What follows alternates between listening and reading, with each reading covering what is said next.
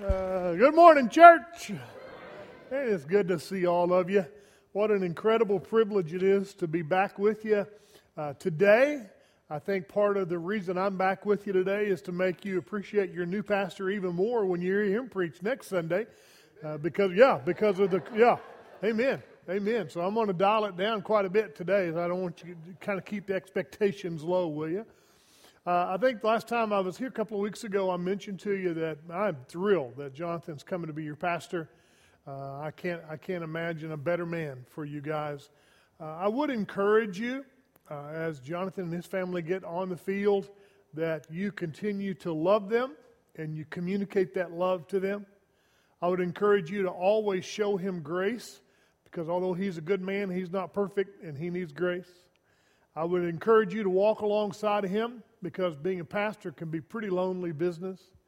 And I would encourage you to follow him because part of his responsibility is to lead the church. But I have great hopes for your days ahead. In fact, I am quite convinced that your best days are ahead of you, not behind you. They're coming. And they're going to be here quicker than you think. And I, I will always, always think fondly of you. Uh, there is a piece of my heart that will be left at First Baptist Enid uh, because of the great friends and brothers and sisters that I have had the privilege of knowing here and worshiping with. What a, what a great church and what a great opportunity for Jonathan and what an incredible privilege for me to be able to speak to you today. We're going to be in 1 Corinthians chapter 15. Going to spend some time there this morning. As you look for 1 uh, Corinthians chapter 15, I, I uh, would just simply say to you that we live in unprecedented change. In fact, never before have we seen so much change happen so fast. And the reality is, it's happening in every area of life. Now, some of that change that's happening is good and it's beneficial to many. Some of it's bad and detrimental to all. And sometimes that change is coming at us so fast, we're not sure if it's good or bad. And the reality is that all of this has created some unsettled times. Do you feel that? Do you feel the unsettledness of the days that we live in? So I think most people have some notion that something big, something unparalleled is about to happen. And since the cyclical theory of history suggests that something cataclysmic happens about every 2,000 years, we may be, in fact, due for one of those events. So we hold our babies a little closer. Some of us hold our grandbabies a little closer. We watch, we wonder, and sometimes we worry because we're not sure what to do. So this morning I want to take you to this passage of Scripture that I think will help us know what we should do in the midst of everything that's going around us all the time. 1 Corinthians chapter 15. We're going to focus on verse 58. Let's pray together, and then I'll read this verse to you. Father God, we are grateful for today. Grateful, Father, for your love for us, for uh, the grace that you show us, because truly it is amazing. God, we thank you for your mercy, for your great love for us. We thank you, Father, for your eternal presence in our lives and around us. We thank you, Father, that by Jesus we can be saved and live that sanctified life even as we prepared for the glorified existence in eternity. Father, I thank you that you care about us. Your word tells us that, that we can cast our cares upon you because you do care for us. God, I'm thankful today that there's nothing too big or so crazy or, or so unexpected that it's caught you off guard or unable to respond. And I thank you for this church, for her testimony in this community for the decades that she has existed. I pray for her days ahead. Father, I know that you have great plans for this church and you're bringing a good man to lead her. God, make it a good marriage and make and just Father be in the midst of it so that incredible things happen. So incredible that the church can't take credit for it and Jonathan can't take credit for it, Father, but you alone deserve the glory and the credit for what you're going to do through the ministry of this church. Father, as we have these remaining moments to think about your scripture and to dig into your word, I pray that you help us. You remind us that it's infallible, it's inerrant, it is perfect, It, it, it is preserved for us just the way you want it on this day.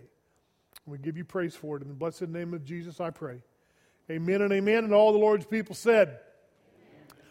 First Corinthians chapter 15, verse 58. I'm going to encourage you to keep your Bible open this morning because I'm going to be referring back to some things that I want you to see and maybe have an opportunity to make some notes in the margin of your Bible. But notice, notice what it says in 1 Corinthians chapter 15, verse uh, 58. Therefore, therefore, my beloved brothers, be steadfast, immovable, always abounding in the work of the Lord, knowing that in the Lord your, la- your labor is not in vain.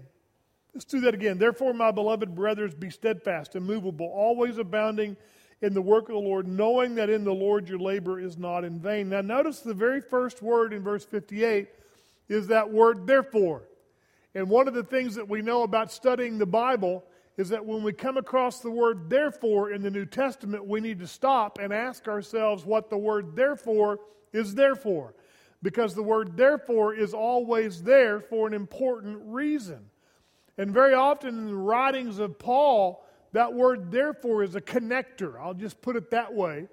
It connects the doctrine or the theology that Paul has just taught us with the practice that he wants us to engage in. It's as if he has given us the principles and now he wants to give us the practice. Because at the end of the day, if all we do is know what the Bible says, then we have failed. Not only must we know it, but we must do it. Amen?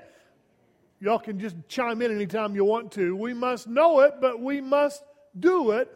And so when we find the word therefore, typically what's happened is Paul has told us what we need to know, and he's about to tell us what we need to do. So if verse 58 is based upon what he has taught us, then maybe we should go back up to, say, verse 50 and see what it is that he has taught us as we prepare for what we are supposed to do. Look with me in 1 Corinthians chapter 15, verse 50. Paul says this I tell you this, brothers, flesh and blood cannot inherit the kingdom of God, nor does the perishable inherit the imperishable. Behold, I tell you a mystery. We shall not all sleep, but we shall all be changed. In a moment, in the twinkling of an eye, at the last trumpet, for the trumpet will sound, and the dead will be raised imperishable, and we shall be changed. For this perishable body must put on the imperishable, and this mortal body must put on immortality. When the perishable puts on the imperishable, and the mortal puts on the immortality, then shall come to pass the saying what, that is written Death is swallowed up in victory. O death, where is your victory? O death, where is your sting? The sting of death, the sin, and the power of sin is the law, but thanks be to God who gives us the victory through our Lord Jesus Christ. So, here in these verses, we see the promise of the resurrection. As I look at these verses, I also see what I believe to be the promise of the rapture. But regardless of what you see here, here's what we should be able to agree on based upon that set of verses that we just read. Are you ready? Here's what we should be able to agree on this life is not all there is. In fact, this life is just a small part of what is. And hang on to that because there is a day coming. This scripture teaches us there is a day coming when we will be changed our mortality shall be changed for immortality. And by the way, when you use the word immortality there, it's really important to put the T in the word because if you don't, you end up with immorality, and that's a whole different sermon. So, what I want you to see is that our mortality will be exchanged for immortality our corruption, the fact that our bodies are falling apart, amen, will be traded for incorruption. In other words, these earthly bodies that we inhabit today, as they continue to fall apart, one of the things that Paul reminds us is that there is a day coming when we will have perfect eternal bodies. Now, these promises that we just read are written to Christ followers. They are the fulfillment of what it means to be saved. And understand this that when you are saved, once you are saved, you are always saved. I'll give you another shot. Once we are saved, we're always saved. Amen. There you go. There you go. But that is not the end of our salvation. You see, the moment that we are saved, that brings salvation. From there, salvation becomes sanctification, and sanctification ends in glorification. And so, what Paul is trying to get us to understand is that this life is not all there is. There's more coming, but our salvation, the gift of God, His salvation that He has given us through Jesus, is completed not on this earth, but once we get to eternity. Now, you may be wondering what happens to the folks that aren't Christ followers. Well, the reality is the Bible has some promises for them as well that, as, that are as unalterable as those given to us Christ followers but I want to tell you they could not be more different. Because the Bible clearly, plainly says that when a non Christ follower dies, he will immediately find himself in hell and will spend the rest of forever in a place of fire and torment and pain and darkness and total separation. And the only way for any of us to avoid that, the only way for you to avoid that, the only way for me to avoid that, the only way for anyone to avoid that is through Jesus Christ. So here's the deal. If none of what I said is true, then it doesn't matter how you live, it doesn't matter what you do. If there if there is no heaven and there is no hell, then, friend, it doesn't matter what we do in this life. If there is no eternal judgment, then it doesn't matter how we live. If our existence ceases at the moment of our physical death, then there are no consequences of any lasting significance. But if there is something after this life, if there is indeed a heaven, if there is indeed a hell, if there is indeed a great victory in heaven and an eternal defeat in hell, then how you live and what you do with this life matters a lot. It matters. If the scripture is true, your life matters. So that should bring us to the question is how then should you live? That's a great question. What should I do with this life that God has given me? That's a great question. Verse 58 is going to give us at least three things that we need to do with this life that God has given us. Here's the first thing. Do you see it? First, we are to be steadfast. This means that we are to be situated, we are to be settled. You know, we live in a world that is increasingly unsettled. Do you feel that in life? Do you, do you, just kind of feel the tension and the, the gnawing of that? Because we really do live in a time that is, that is unsettled. There, there, there are many reasons for that lack of settling. There are many reasons for this unsettledness, but let me give you one in particular.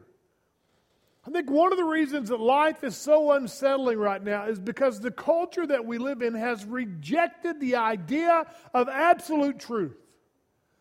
Truth today is determined by experience and perspective. That means truth is constantly changing. What is right or wrong? What is good or bad? What is moral or immoral? Today is a moving target. We are back into the throes of the argument about Roe versus Wade. You know, I know that you've been keeping up with that.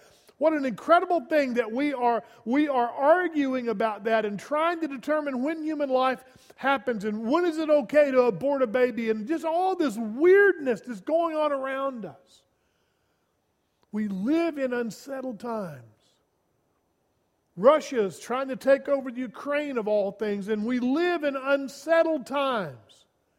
We can't afford to put gasoline in our cars. We can't find formula for our babies. We live in unsettled times where things just continue to shift and change. But the Bible teaches there is absolute truth. That always has been and will always be the truth. In Psalm 119, verse 89, the Bible says, Your word is settled. John chapter 17, verse 17, Jesus said about the Father, Your word is truth.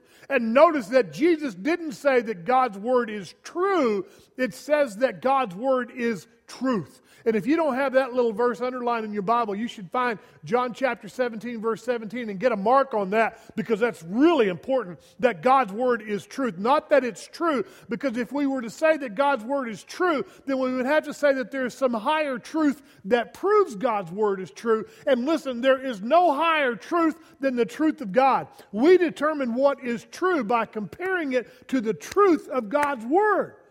So when the Bible talks about God's word is truth, when Jesus says your word is truth, Jesus is elevating God's word to the ultimate truth. And we, again, will determine everything's truthfulness or falsehood by how it relates to and compares and lines up with the word of God.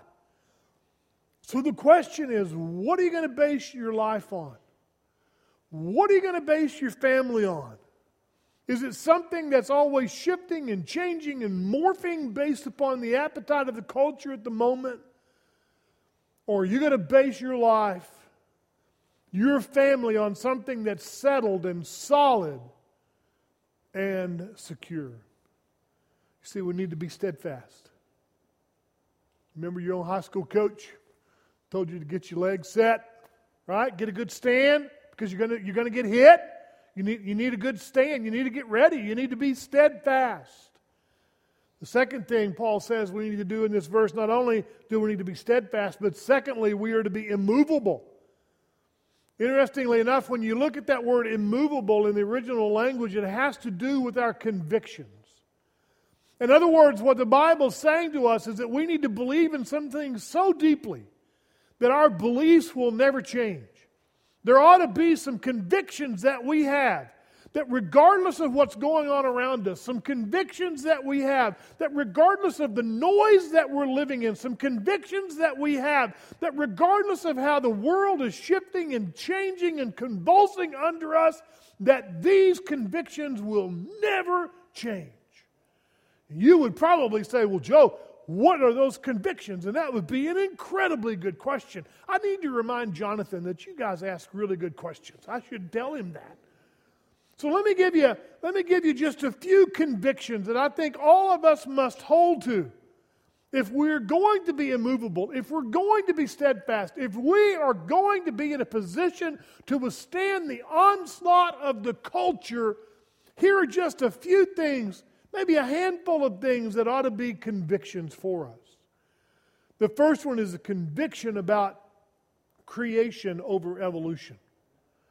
We need to have a conviction about creation over evolution. Listen, listen to me. I don't know if, I don't know if you've ever thought about this or not, but, but if you can't believe the beginning of this book, then how in the world do you believe the rest of it?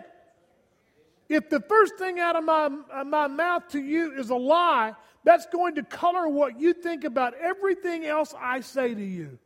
And if God starts his book with a lie, then we, by rights, can just ignore the rest of it or question the rest of it. But if you've read the beginning of the book, you know how all of this got here. Y'all help me out. You know how this got here. Amen?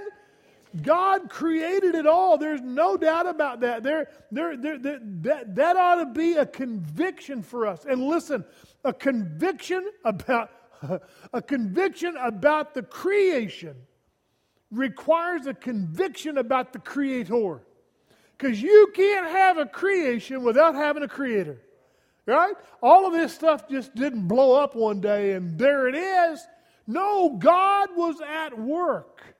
So you see, if we're going to be immovable, if we're going to have these convictions that become the root and the base and the foundation for our lives, then it's got to start with this conviction about creation over evolution. Here's a, here's a second one. How are we doing on time? Oh, we got an hour. It's good. Here's the second one. There needs to be an, an immovable conviction about the virgin birth about the virgin birth. Why? Here's why. Because if Jesus were not born of a virgin, he cannot be our Savior. If Mary were not a virgin young lady when Jesus was born, He cannot be the Savior of the world. Why? Because if she were not, then he was not born without sin. And if he is born in sin, then he is like us and he can't save the world. The reality, if he's born in sin like we're born in sin, he couldn't even save himself. You see, we've got to get back to the roots, we've got to get back to the foundation and understand that there is a creation over evolution and that Jesus truly was born of the Virgin Mary. Here's a third one. Since y'all are enjoying these so much, I'll give you another one. The third conviction would be that Jesus bled and died on the cross for the sins of the world. That he bled and died on the cross for our sins. He said, Joe, what's the big deal about that? I'm going to say the same thing I said about the virgin birth. If Jesus did not bleed and die on the cross for the sins of the whole world, then we don't have a Savior. If Jesus did not bleed and die on the cross for the sins of the whole world, then he's not a Savior. You see, if he didn't die, then the penalty of our sin has not been paid because the wages of sin is death. And without the, the, the, shedding of blood, there is no remission of sin, the Bible would teach us. Listen, if Jesus did not die on the cross, we are of all men most miserable because we're believing a lie. We're living a lie and there's no foundation in it. But understand, understand, friend, that if the scripture is true, when it said that Jesus bled and died on the cross for the sins of the whole world, then that means he died for my sins. Yeah, makes me pretty special, doesn't it? Almost as special as you, because you know what? Jesus died for your sins. Y'all can amen that. I happen to be right. Jesus died for the sins of the whole world. Not just, oh, I'm not going to go there. I'm having a bit of an argument with myself. He died for the sins of, we'll just leave it right there. He died for the sins of the whole world. Oh my, do I want to chase that. Did y'all see that rabbit run by? Did y'all see that? It was a quick one, but I got him out of the corner of my eye. But I'm not going to chase him. Here we go. Here we go. A fourth one would have to be that God raised Jesus from the dead. You know why? Because if Jesus is still in the grave, we are still in our sins. If Jesus is still in the grave, we have no hope. If Jesus is still in the grave, then all of this is just a lie. If Jesus is still in the grave, listen, we, we need to cut the lights out, turn the air conditioner off so we don't have to pay any more bills and go do something else. If Jesus is still in the grave, we are, uh, again, most miserable.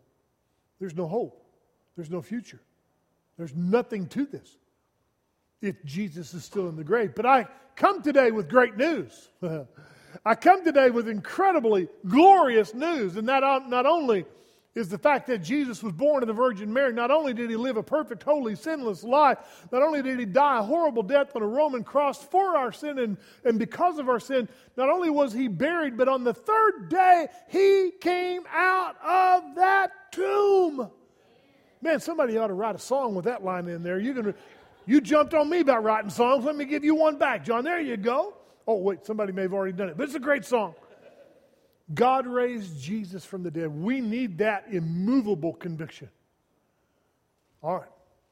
Let me give you a fifth one since you guys are so pleasant to receive these. Here's another one there's only one way to God and ultimately one way to heaven. Now, this is not politically correct. In fact, none of this is. But this one's not politically correct.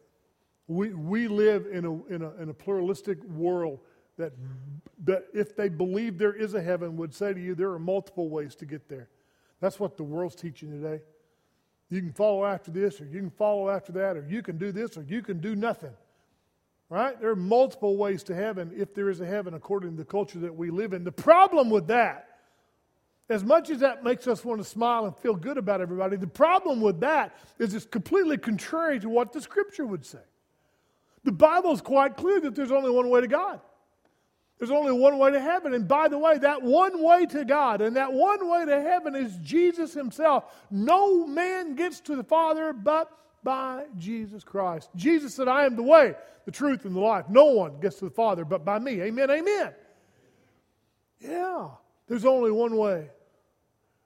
Only one way for you or me or anyone else to have any hope of heaven, and that's through Jesus. Here's the final immovable conviction, and all God's people said, Yes, they did. Yes, they did. Here it is. A final conviction is that every human being is going to live forever somewhere. You know, as Christians, we often talk about our eternal life, and well, we should. But I'm going to tell you, everybody, Christ follower or not, is going to live forever somewhere.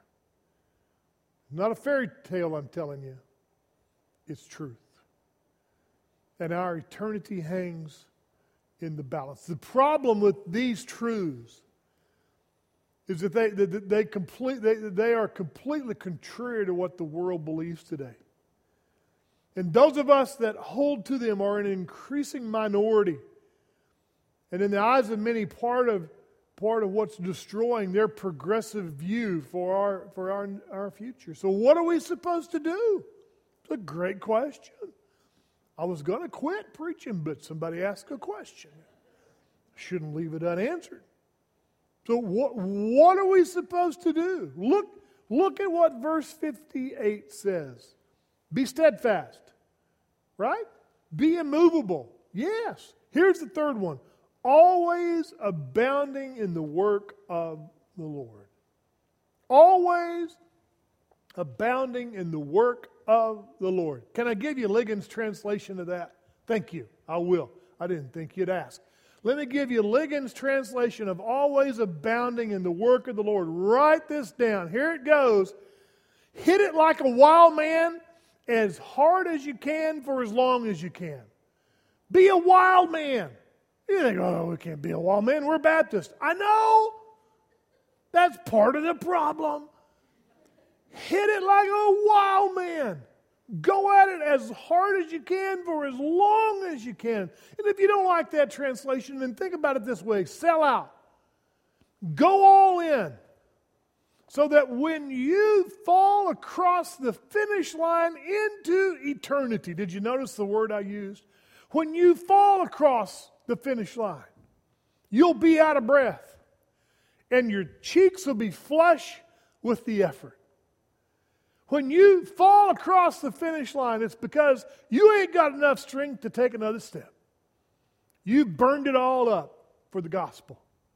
You've done everything you can do for the name of Jesus. You have been everything that you can be for His church. Sell out, go all in. Leave it all on the field, the coach would say. Here's the deal. Friends, we, we need to make our mark. And for goodness sake, leave a hole when we're gone. When the Lord calls us home, people ought to miss the fact that we're not here. Y'all can amen that. And I know it sounds egotistical. I don't mean it to be egotistical, I mean it to be a challenge. If we can live our lives and then and then and, and then die and nobody notice or nobody know or nobody care, then we have wasted whatever years the Lord has given us. I think I found a sore spot. Are you hearing me? We need to give ourselves away to the point that there's absolutely nothing left. When I fall into the arms of my Savior, I want to be out of breath, cheeks flush with the effort. And as Jesus gives me a noogie on the back of the head, I want to hear him say, Well done, Joe. well done. Because I don't want to waste it. And I don't want to sit and wait. I want to be up, steadfast, immovable, hitting it like a wild man until the Lord says, Come on home, Joe. Come on home.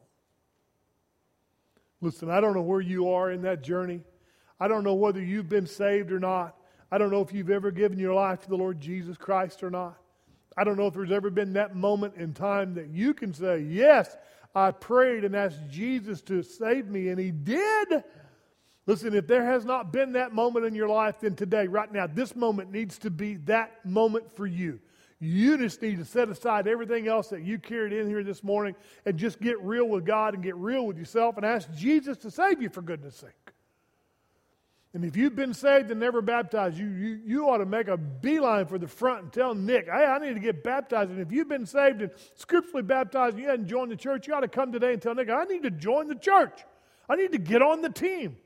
And if you've done all of that, then what about just making a commitment today to going all in, to being steadfast and immovable and abounding in the work of the Lord? Just making a strong commitment to Jesus thanking Him for all that He's done for you, and committing to what you're going to do for the kingdom. And however many days the Lord has for you on this earth, you're going to use every one of them to its fullest. So when it comes time for you to get called home, you'll leave a hole. You'll leave a hole. You bow your heads, close your eyes, will you? I think I've used up all but 30 seconds of my time. That's a good steward of time. Listen, if you need to come, you come right now. You don't have to wait for the music to start. You don't have to work for me, or wait for me to say, Sickle, you just need to come. If you need to be saved, you need to come. If you need to be baptized, you need to come. You need to join the church, you need to come. If you just need to come and pray, you come and pray for yourself, for your friends around you. Come pray for your new pastor, his family. Just come. We're going to sing for just a moment or two, not much. You come, will you? Even now. Let's stand together as we